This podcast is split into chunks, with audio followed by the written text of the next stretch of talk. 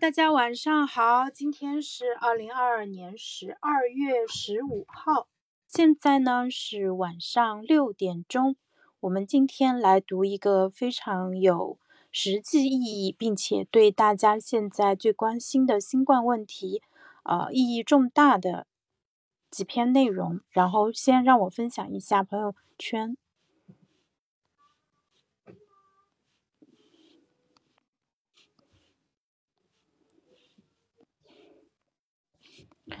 好的，我分享好了，那我们现在正式开始吧。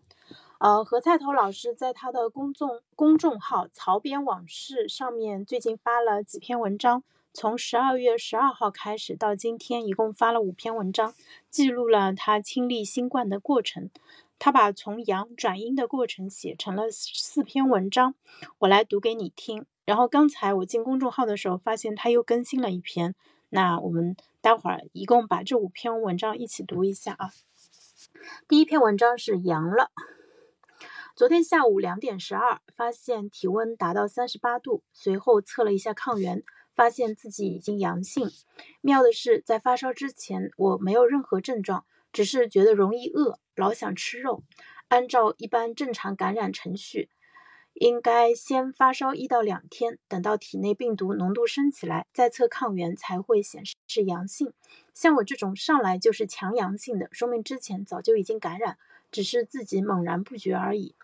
阳性之后，朋友们纷纷表示疑问：何菜头，你整天躲在家里，龟不出头，为什么还会感染？我知道他们的意思，这是在问我是不是外面有什么人了，背着他们跑出去大吃大喝，却不带他们玩。或者在我对外展示展示的宅生活之外，是否存在着另外一种道德沦丧、不堪入目的私密生活？我也很委屈。自从北京开始比拼首阳之后，我的确是缩在家里，想着越晚感染越好。为了达到这个目的，快递外卖我都让小哥们放在门口。我出去之后，先狂喷一顿酒精，之后才拿进家来。每天我需要下楼扔一次垃圾。为此，我要戴上口罩，用指关节按键。回家第一件事就是洗手消毒，浑身上下再喷一通酒精。这几天下来，我都快变成糟肉了，依然在不知不觉中感染。那我还能说什么？我只能说，奥密克戎太狡猾，完全不是网上各种专家说的那样，只需要做好个人防护就能避免感染。都会感染，就是个时间问题。也别问怎么感染的，就是会感染。然后网上的各位专家讲解了许多用药知识，芬必得和对乙酰氨基酚的优劣，以及禁忌症和适应人群等等等等。以我的亲身经历来看，完全不是那么一回事儿。首先，我家附近的药店在美团买药上全部歇业了，在美团、京东、淘宝邮购药品。别人根本就不发，最后你真的上街去找药店，门口全是长龙，能让你买就不错了。还芬必得与对乙酰氨基酚孰优孰劣，何不是肉糜？我的药品准备情况是这样的：楼下药店限购，我只买到了一盒散利痛，没有芬必得销售。然后我在江苏的一位朋友之前问过我的状况，决定给我邮寄一批药物。今天再过几小时，他估计就会发出快递。但我什么时候能收到，那就要看快递公司的运行情况了。昨天下午四点，我的体温上升到三十八点六摄氏度，两臂、两腿外侧觉得寒冷。加衣服之后，大腿、腰部、双臂、头部开始持续的疼痛，主要风格是阴疼加酸楚，就像这是在腿骨、脊椎、臂骨的骨缝处注入了大量的醋。然后呢，身体逐渐感到非常沉重，懒得起身移动。走到哪里都是一屁股坐下，靠着点什么不断喘气。到了六点左右啊，我感觉身体极度疲惫，赶完得到的稿件之后，就上床躺下，盖了两床被子，依然瑟瑟发抖。这里需要赞美一下三利痛，虽然是对乙酰氨基酚的一种，虽然是一种古老的药，但是对于缓解肌肉疼痛很有效，起码对我是如此。为了避免造成身体负担，我严格按照八小时间隔口服一片。每次吃下去一大片之后，不到二十分钟就会觉得疼痛减轻，身体发暖。虽然不能百分之百镇痛，但此时疼痛已经不会对人造成太大的困扰，可以让人昏昏沉沉的睡去。网上说治疗奥密克戎感染的方法是做四好青年：吃得好、睡得好、喝得好，心情好，这全都是扯淡。下面是我昨晚的睡眠统计，嗯，他睡了四小时二十七分钟，睡眠效率是百分之六十五，啊，然后那个睡眠评价的话，哎，就是那个这张图片我就不给大家讲解了啊。昨晚啊，我从半夜是呃。那个十二点三十开始试图入睡，一直睡到今天早上七点二十一，然后统计下来，系统承认的睡眠时间只有四小时二十七分，而且整个晚上我的深度睡眠时间加起来只有十五分钟。这个数据对于我而言，在平常日子里是一小时四十五分钟至两个小时，也就是说这一夜我基本就没有怎么睡。事实上也正是如此，我大约睡半个小时就会醒来一次，醒来补水、上厕所。在十八个小时内，我大约喝了六升水，即便如此，也敌不过浑身出汗如浆。今天早上四点二十七分，我从睡梦中醒来，感觉自己已经快被自己的汗液给溺毙了。随手测了一下体温，三十六点二摄氏度，我终于退烧了。之后我感觉稍微好睡一些。值得记录一笔的是。四点多，我醒来的时候，群里还有人在活跃，全都是阳性感染者，这说明大家都睡不着，都在忍着。后半夜体温下降之后，我开始出现鼻塞、打喷嚏、喉咙痒、咳痰等症状，但都不严重，比感冒时的症状轻微的多。我一共就用了三张面巾纸。今天早上起身之后，体温上升到了三十六点四摄氏度，整个人感觉比较虚弱，发烧对于体能的消耗极大。失眠对体能的消耗也极大，但是我的肌肉疼基本已经停止，只是还冒着点虚汗。根据我的了解，好像这一次北京的奥密克戎感染，女性朋友到了这一阶段会转成剧烈的咳嗽，形成所谓的吞刀片感。我的朋友们纷纷向我推荐了史力肖和在某个 英文牌子的润喉糖，试了一下，在网上还能购买，还能发货。现在我基本上已经扛过最难挨的时段，但算不算是二十四小时速通奥密克戎还有待观察。早上八点多，我再次做了一下抗原测试，两条线红的发紫，说明自己还没完全过去。也测了一次体重，在喝了六升水的情况下，体重依然下降了一公斤半，可以想见奥密克戎对人的消耗之大。我个人总结的话，奥密克戎对人最大的摧残来自于发烧和肌肉疼。从三三十八到三十八点六度，我只用了两小时不到。因为发烧和肌肉疼，吃是吃不好的，睡也是睡不好的，只有喝水是肯定喝得下去的。但是大量饮水导致胃纳不振，就更不愿意吃东西了。所以黄桃罐头补充电解质和糖分的确是有效的应对方案。至于说心情好，我的心情还可以。因为没有任何奢望，也不为难自己，该写字写字，该撸猫撸猫，该难受那就难受，扛过了这一夜，好像又把所有的不适都抛在了脑后。至于说奥密克戎算不算大号感冒，用我回答南派三叔的话来说，那就是你在公司里等着上，这 这个例子有点奇怪。他说等着上厕所，跑去上到一半，有人敲门说轮到你去汇报了，于是你就夹着一半上台去汇报，痛苦吗？未必见得。不爽吗？当然不爽啊！这就是感染奥密克戎的感受。痛定思痛，个人建议不要听信什么发烧到三十八点五才能吃退烧药的论调。生病人就会不舒服，发烧严重消耗体能和精力，肌肉疼严重影响心情和休息。人类发明药物除了治疗疾病之外，主要目的还是消除症状，让人尽可能的在病中过得舒服一点。这大概就是文明的体现吧。所以呢，感到不适，那就可以降温镇痛，不要等到体温骤升，浑身疼痛难忍再去吃药。你是在过日常的生活，又不是在做苦行，及早消除不适，降温镇痛，起码你心情好，胃口好，这才谈得上休息的好，加快康复速度。啊，最后那一段有点无厘头，我就 不念了，大家自己去文章里看。然后我们来看一下下一篇。呃，第二篇的话叫用肉身去体验，是他在呃那个十二月十三号上早上八点钟发的，这一篇也讲的特别的好，大家可以跟着我一起听一下。我现在在读何菜头他发表在自己的公众号“曹编往事”的文章啊，用肉身去体验。感染之前呢，奥密克戎是理念是理论，是概念，是知识。感染之后啊，奥密克戎就变得很具体，因为它很真实的发生在我自己的肉身上，充满了细节。比如说发烧这件事情，都知道可以吃退烧药让体温降下来，甚至还指定了可以用哪些药物。但是等我用肉身去体验过之后，才发现发烧是可以有反复的。吃下退烧药之后的两三个小、三四个小时，身体的确能够退烧，但并不妨碍它过几个小时再长回来。而且可能比先前的温度更高，而且即便一切正常，每天傍晚时身体也会自动升温。如果盯住体温，盯住三十七点二这个所谓的正常值，那么人就会很不开心，因为在感染期间很难维持住正常体温，总是会高高低低、起伏不定，让人心神不宁。一会儿呢觉得自己在好转，一会儿又觉得药物无效。如果能接受体温短期内就是会有波动，只考虑。别总是超过三十九度就行，盯住眼前的黄桃罐头，那么也就没有那么多困扰和不安。再比如说吞刀片这件事，很多人之前报告说是病毒引发喉咙疼，吃饭喝水都如同吞刀片。我之前是不相信的，因为第一天并不咳嗽，第二天也是偶然咳两下，这件事和我无关。但是体温反复升降之后，病毒开始入侵上呼吸道，我先是觉得喉咙痒。大概一个小时里面会咳个三四三五次，清清喉咙，平复瘙痒。但是连续十几二十个小时，每个小时咳那么几次，喉咙就开始破了。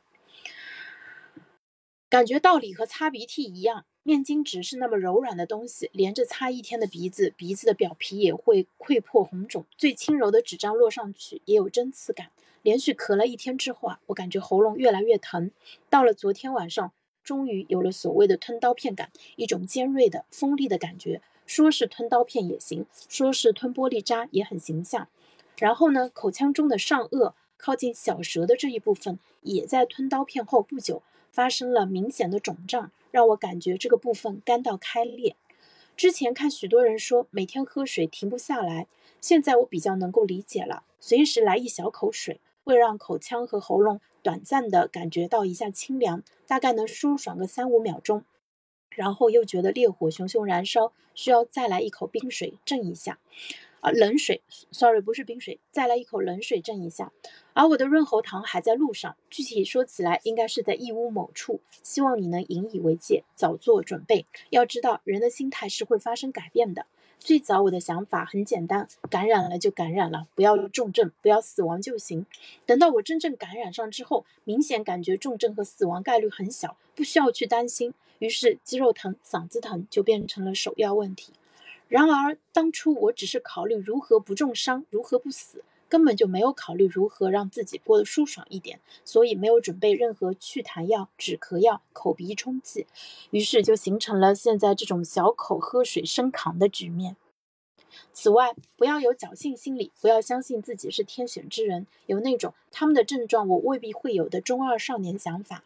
奥密克戎入侵身体，免疫系统大打出手，造成前几天的高烧，这是不能避免的。打了几天之后，奥密克戎入侵上呼吸道，影响到鼻子、口腔、喉咙，造成咳嗽、痰多、咽喉肿胀，这怕也很难避免。之前我还想着什么二十四小时速通奥密克戎，现在看来完全就是个笑话。该有的症状一样都不会少。正如一位哲人曾经说过的那样，症状可能会迟到，但绝对不会缺席，无非是每个人轻重程度上的区别。应该这么说，前几天的肌肉疼痛是一种真正的痛苦。不过虽然强烈，却可以用退烧镇痛药加以克服。对乙酰氨基酚或者布洛芬，总有一样是能起效的。那这两天的喉咙疼呢？上天棚红肿，因为人此时已经恢复饮食、恢复活动能力，心情大好，所以其实只能算是一种烦恼。但是这种烦恼却没有什么特效药可以立即镇痛消肿，会陪伴自己一段时间。好在是此时已经出现了一点曙光，随着时日流逝，病毒一天天弱下去，肉身一天天强起来，所有的症状都会慢慢消退。我现在根本懒得理会奥密克戎是大感冒还是小伤风的说法，说这种话的人最好自己也亲自用肉身体验一回。大感冒、小伤风，那都是一种抽象概括，一旦感染上了，就会有一系列具体的问题，一系列具体的痛苦和烦恼。我认为，凡是用肉身体验过的人，大概都不会说这种话，而是更关心如何退烧、如何消肿、如何止咳、如何吃得下、睡得着。换了是我来说这种话，我会对人说：别去管是大感冒还是小伤风，那对你没有任何帮助。你要想办法准备一些药物，包括退烧镇痛药、止咳药、祛痰药以及肠胃药。最后这一条是因为还有部分人报告会出现腹泻症状，类似我这种长期反反流性食管炎的人，吃多了药、喝多了水之后也会感到烧心，需要来点打洗类的东西，给食道刷一层腻子，保护起来。同样的，我也不会对人说什么别害怕、别紧张，要相信科学。人在面对未知的时候，就是会害怕，就是会紧张，就是觉得黄桃罐头最科学。某四字胶囊宇宙第一，我会这样说：你要害怕就去害怕，你要紧张就去紧张，反正你短时间内克服不了。但是在害怕和紧张之余，你得为自己做一点准备。你得记住，依次会发生高烧、肌肉疼、咳嗽、鼻塞、多痰、咽喉肿胀等等症状。其中高烧会反复，肌肉疼痛停药也可能会再次出现，但他们都可以用药物控制。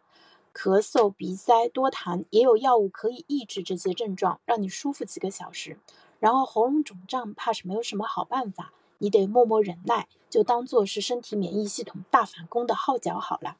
当然，你知道会发生这些事情，那么你就可以去准备药物，准备饮水，准备柠檬片，准备 VC，准备黄桃罐头，随你高兴就好。身体虚弱的时候，但凡你还愿意吃点什么，我都支持，除非你想不开。在喉咙肿胀的时候，非要点烧烤，但我也的确看到有人重病在身，依然坚持点酸菜鱼，用酸汤拌饭以毒攻毒。最后呢，我还有个建议，那就是生病之后心情一开始会不好，人很紧张又很多疑，这个时候最好不要刷手机，因为疾病流行，疾病横行，流氓多。这时节你看到最多的消息都是这样的：某某吃了药死了，某某没吃药死了，某某混合吃药死了。某某发烧死了，某某咳咳嗽死了，某某腹泻死了。看多了这种东西，你就会觉得自己快死了。但是别人收获了流量，赚到了钱。如果你一定要看的话，可以在后台把你的银行卡号和密码先给我。嗯，那个菜头很好玩。额外还有一条。这个时候，在道德上教训你的人都可以拉黑，什么别囤药，留点给真正有需要的人一类的话，全都是屁话。前几天还教育你自己是自己健康的第一责任人，现在就不承认为自己的健康囤药是一种负责任的体现了。而且药物短缺是靠你我不买或少买能解决的，难道不是靠恢复物流系统、厂家加大马力生产、不同疫情烈度地区相互调拨物资来解决吗？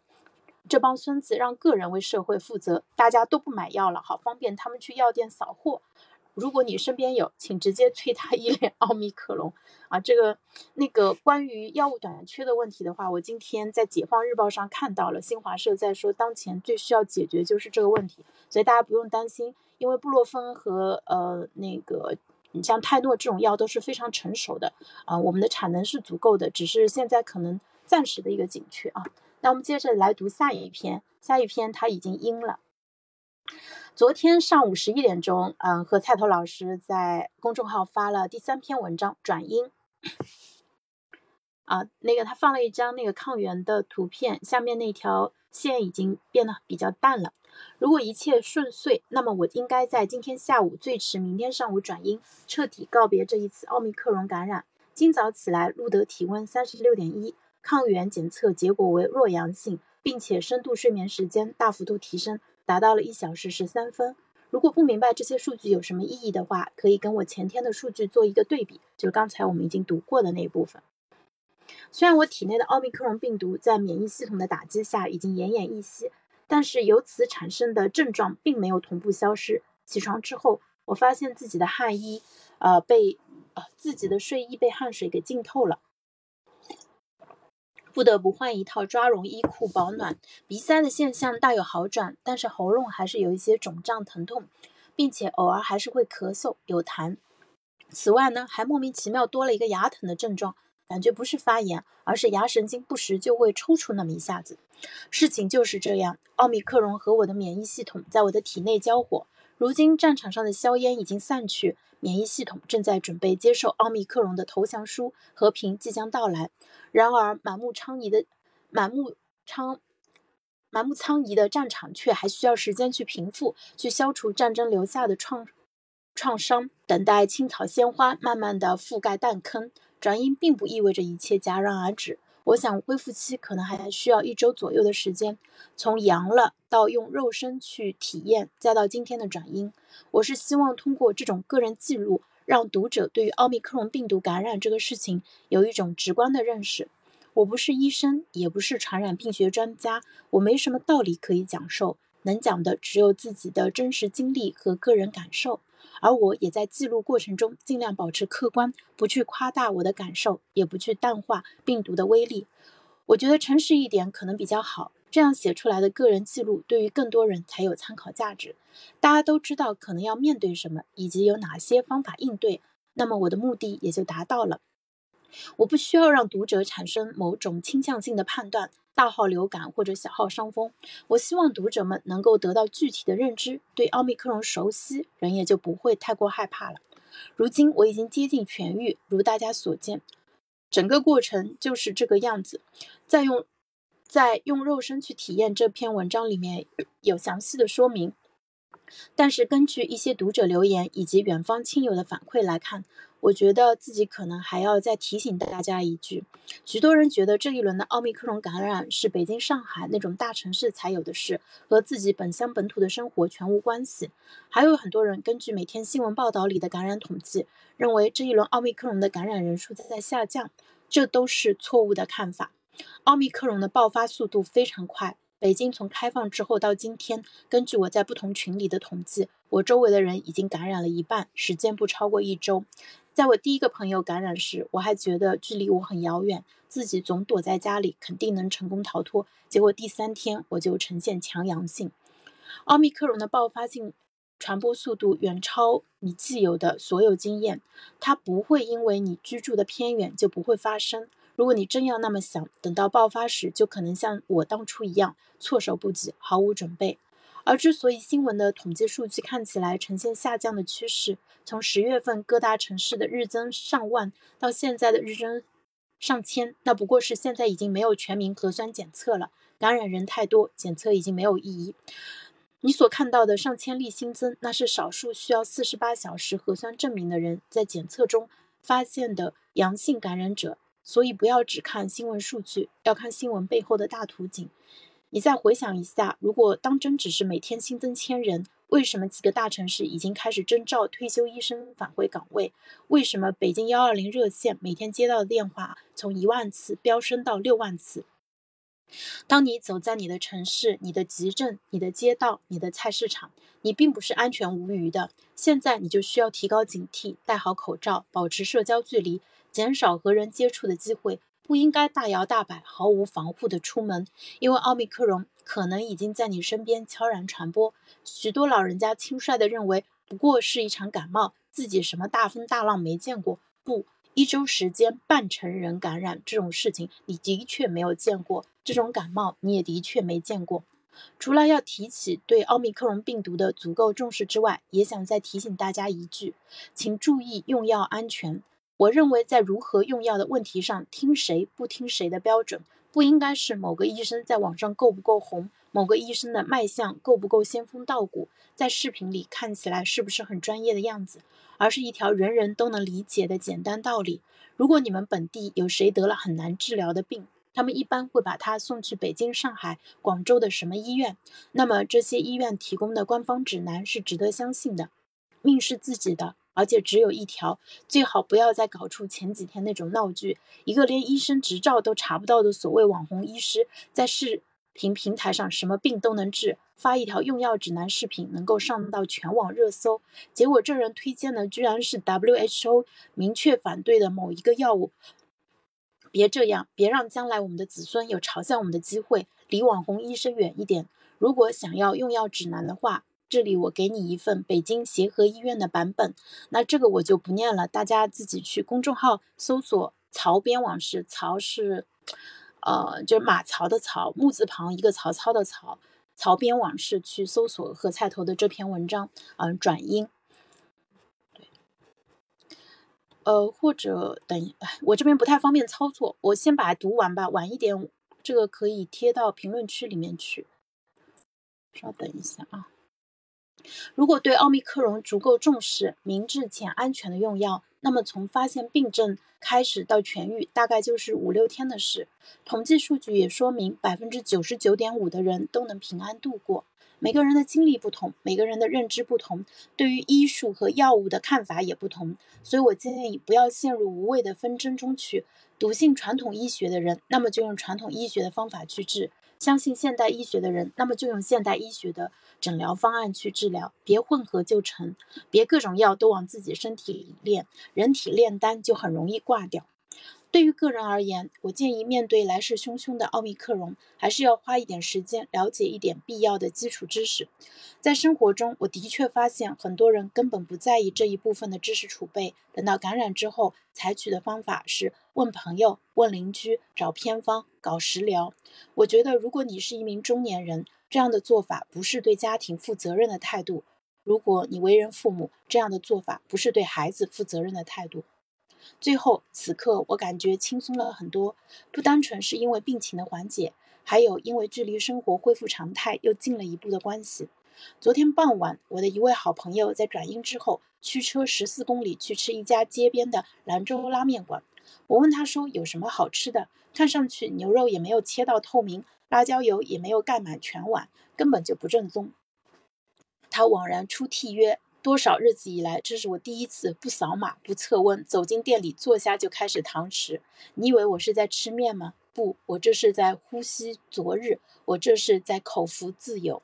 那你的自由未免也太素了一点吧？拿着两条抗两条杠抗原测试结果的我，一边吞着口水，一边恶狠狠地回道：“啊，真的很有趣。”然后。他今天还写了一篇文章，这篇文章其实对于很大家来说也非常有价值。我再接着往下读啊。今天早上十点钟，他发了一篇文章，叫“担心犯”，担心就是很容易担心的担心，犯是犯人的犯。我发现许多读者都是职业担心犯。我说我退烧了，他们说有没有可能再烧？我说我转阴了，他们问有没有可能复阳？我说我算经历了一次奥密克戎了。他们问你怎么知道不会经历第二次、第三次，以后每年来两次？总之就是很担心。回想到我父亲，他就是那么个人。你告诉他这一次考了双百，欢喜不过三秒，他就开始忧虑，下次你考不到怎么办？你告诉他这次升职了，他照样担忧，你最好不要被双规。我对此的分析是，他们那一代中国人经历了太多的贫困、激情、社会动荡，现实在眼前无数次肥皂。肥皂泡一样的炸裂，因此习惯了，因此形成了习惯性的悲观视角。因为当希望无数次破灭之后，现实教会他们要相信失望必然发生，眼前的快乐、幸福、满足都是转瞬即逝的幻象。我怀疑这也不是他的原创。从塞翁失马那时候开始，人们就已经有了这种味儿了。不能从塞外的骏马身上看到快乐，只能从儿子的瘸腿里看出未来的光。而未来的光说破天，也不过是不用响应征兆而已。人们总是有很多要担心的事情。周围的人都感染了奥密克戎，自己怎么办？自己阳性了，要是肌肉疼得受不了怎么办？要是重症怎么办？等到转阴康复了，万一抗原不准是假阴性怎么办？确实转阴康复了，二次感染怎么办？多次感染怎么办？免疫系统崩溃怎么办？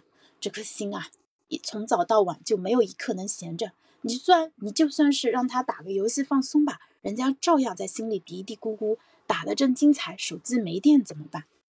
我不是说人不需要考虑所有未来可能性中最糟糕的那一个。我只是说，不值当在那上面花费太多时间，人应当多花点时间在当下。现在高烧，那就全心全意找退烧的方法，并且体会身体高烧的感觉，这才是最应当做的事情。一边烧一边担心，万一烧傻了怎么办？傻了怎么办都可以，反正你也不会在意。现在转阴，那就全心全意的享受转阴带来的福利，找点好吃的，恢复下体力，把反复浸透汗水的衣服、床单、被套拿去洗了，去群里指导一下各位后进生，哼哼哈哈一番，而不是立刻担忧复阳怎么办？复阳的事等复阳了再说，你现在先把鸡腿给拿稳了。人的心念就像是一串珍珠项链，一个念头过去，下一个念头紧挨着又过来。你可以拿一个又一个开心的念头串起来，多串几次，欢乐就成为一种习气。你同样可以拿一个又一个当下的感受串起来，多串几次，你对现实保持觉知也就成为一种习气。当然，你还可以拿一个又一个的担心串起来，多串几次，焦虑就会成为一种坚固的习气。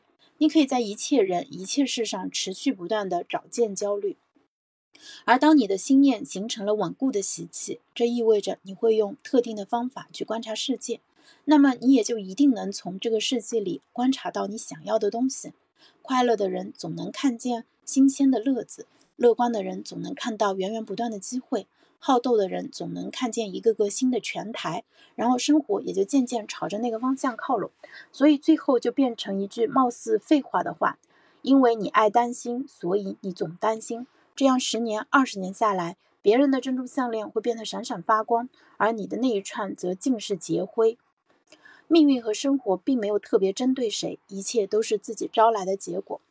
感染新冠期间，因为咳嗽，我不能再去点燃家里的尼泊尔线香，只能偶尔看看香盒，过过眼瘾。生病会有很多难挨的时，时候香盒上印刷的一句话给了我很大的宽慰。这句话呢，来自于清朝人王士端的《养真集》，他是这么写的：“自古神仙无别法，只生欢喜不生愁。”在我的理解里，这句话的意思是说，我们凡人就是会有悲愁。没有悲愁，那就是神仙了。但是他又告诉我第二层意思：虽然凡人有许多的悲愁，但是要努力超脱其上，因为神仙也是凡人去做，每个人都有成为神仙的机会。在我病重的时候，我又看出第三层意思：神仙怕也无法做到完全没有悲愁，自己也需要去努力，所以叫无别法。他们只是没那么在意悲愁而已，没在上面花太多时间而已。而是努力去找点欢喜。现在我把这句话送给那些爱担忧、爱担心的读者。各位从阳了担心到用肉身去体验，再一路担心到转阴，你们自己什么事都没有，先把奥密克戎的所有症状、所有预后都给结结实实担心了一遍。所以我说，你们都是职业担心犯。一个奥密克戎最多判你七天居家隔离，但是一旦成为职业担心犯。你就把你的人生判了焦虑的无期徒刑，还他妈是自己砌的墙，自己安装的铁栅栏。诗曰：“世人都晓神仙好，只有担心停不了。古来贤者多思虑，最后还不是挂了。闲坐不肯住当下，是来临时抱佛脚。”好了，最后一句就不念了。那今天他又新发了一篇啊，四点钟的，嗯，我觉得还是再读一下吧，因为他的文章真的特别好。然后那个大家可以给我点点赞啊，我看到有很多朋友来了听了，然后你们可以双击我的头像点赞一下，快点，手方便的朋友帮我点一下赞啊，潇潇姐需要你们的赞，那个双击头像就可以点赞啊。我看看评论区刚才有说什么哦。谢谢你们给我发的表情包啊！谢谢 Lola。好，窗外的车流，呃，今天十二点十五，四点二十一，发表于北京何菜头公众号“曹编往事”。大家如果没有关注过何菜头的话，一定要关注一下。他是现在坚持更新的作者里面我最喜欢的一位，我觉得他真的特别棒。下午我起床，我起来开窗通风晒太阳。突然发现楼下的公路上又有了川流不息的车流，一瞬间恍惚，竟然有些感动。我这一区的房子刚好在几条干线和环路的包围之下。前几年我去隔壁小区一位朋友家做客，主人专门引着我们进入卧室，拉开电动窗帘，意思是让我们观赏。我有点不明所以，问说看什么？主人回答说，当然是看夜晚的车流啊。我说夜晚的车流有什么好看的？我家窗外也有。主人解释说：“我喜欢晚上站在这里看那些流动的光，那是这座城市的活力在流淌。”此刻，我终于有点体会到那位朋友的心境。因为过去一个多月，我家楼下的公路完全沉寂了，街道上没人，马路上没车。在十一月里，能看出春节大年初一之后的景象，尤其是到了夜晚，道路两旁的路灯安安静静地亮着。但是在带状的公路上再也没有了流动的车灯，居民楼里、马路边所有的灯火都站在原地，随着北风轻微的摇曳抖动，那是唯一的动静。现在看见公路上的车流重又首尾相衔，如同弹子一样轻快地飞驰而去，一时间看得我有些目眩神迷，有很多话想说，又不知道从何说起。随着防疫政策放开，随着奥密克戎开始传播，随着人们开始。发烧、咳嗽，我在网上看到很多人愤怒的在说：“这想必就是你们想要的生活了吧？”我不知道他们所说的生活有什么具体的所指，也不知道他们自己想要的生活如何能够维系。但我猜他们大概没有观察过自己门口的公路，没有站在窗前数过一小时过去几辆车，没有想过一座城市保持死寂下去将会发生什么。昨天下午，随着快递公司的人力补充，之前两周积压在货站的快递箱蜂拥而至，小区欢声雷动。那些箱子实在是太多，以至于不可能让快递员用小车推进单元，只能让大货车直接在单元门口先卸货，堆起一座小山来。我在一天内收到了之前所有延误的快递，在短信通知里看到了熟悉的小哥名字。之前他因为感染休息，现在应该是痊愈返回岗位。我想，关于如何生活，我们是不是也应该问一问快递小哥的看法？问问他那么急着返回岗位，又是为了什么？今天我收到一条读者留言，我觉得同样是强烈的情绪，他的情绪更能说服和打动我。我是一个几十年来非常容易感冒的人，今年一月还因为感冒引发肺炎住院半个月。但是我不怕新冠，我拥抱放开。和那微乎其微的致病致死率相比，我更害怕永远的囚禁，失去自由的生命还有什么意义？现在太阳已经落下去，就挂在远处的大厦顶上，日光斜射过来，公路上的车辆在一闪一闪反光，像是在打招呼。半小时过去，车流并未减少，反而还有些增加。我希望这样的景象能够维持下去，感觉像是能看到城市的血管里有血液在奔流。那些在驾驶车辆的人可能并不会上网发表他们的高见，但毫无疑问，他们各自都有各自的想法，他们心中各自都有各自的欲求。他们不说话，但是开车上路。他们每一个人都是为了自己，但是城城市因此得以运转起来。我懒得看人们在网上又说了什么。懒得看表演出来的态度是坚决，又或者是沉重。我看道上行人，我看路上行车，那是人们真实意志的体现。我知道他们每一个人都清清楚楚面对着什么，他们知道百公里要耗费多少油，他们也知道每一个事故多发的地段，他们更知道奥密克戎还在周围传播。但是怎么说呢？车流回来了，这就是人们在无言之中给出的响亮回复。那么，我站在五公里之外的楼上，祝你们身康体健，祝你们行车安全，祝你们诸事顺遂，祝你们生意兴隆。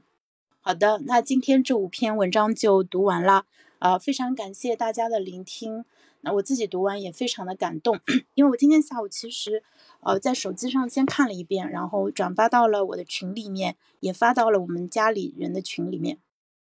然后今天晚上正好借这个机会把它从头到尾读一遍，嗯，就是一方面是加深自己的一个理解，另外一方面也是希望借由喜马这个声音平台，啊，能够让更多的人能够了解到奥密克戎，嗯，就是何菜头作为一个亲历者，他。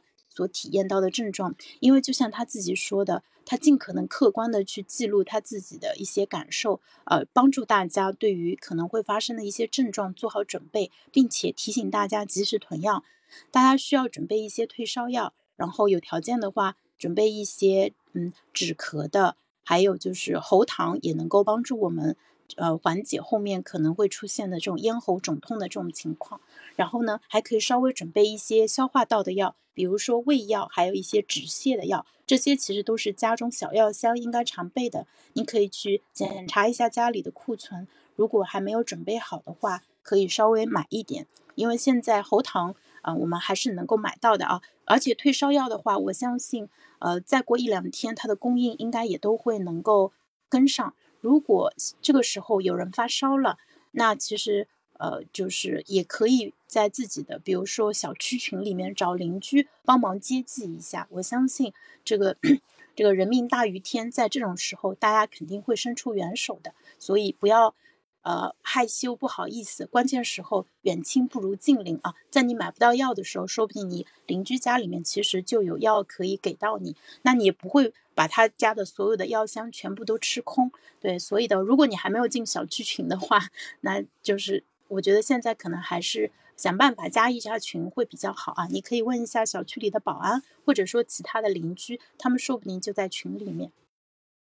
呃，那。其他暂时没有什么要跟大家接着分享的。我们我们今天读了四十分钟啊，我非常喜欢何菜头的这一系列的文章。实际上他还有更多优秀的文章啊。那本次朗读其实也没有找他要授权了，呃，回头我问一下他。